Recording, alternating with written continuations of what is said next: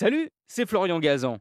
Dans une minute, vous saurez pourquoi l'eau de mer est bleue alors que celle dans votre verre est transparente. Ah ouais Ouais, c'est vrai, et c'est d'ailleurs ce qui donne sa couleur à notre Terre quand on la voit de l'espace, l'eau des océans est bleue. Pourtant, si vous trempez un verre dans l'eau de l'océan et le ressortez, là elle sera transparente. Ce n'est pas un tour de magie, c'est tout simplement que l'eau de la mer nous apparaît bleue, alors qu'en fait, bah elle ne l'est pas. Ah ouais?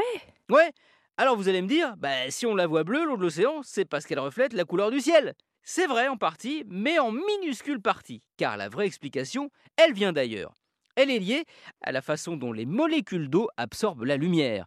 Celle du Soleil est composée de plusieurs longueurs d'onde. Réunies ensemble, elles constituent ce qu'on appelle le spectre des couleurs visibles. Les ondes les plus longues, comme le jaune, le orange, le rouge, traversent les molécules d'eau et sont absorbées.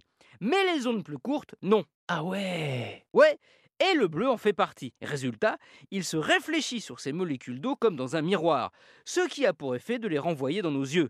Il faut cependant, pour que ce soit véritablement visible, une grosse quantité d'eau, niveau océan. Le verre d'eau, lui, n'est pas suffisant.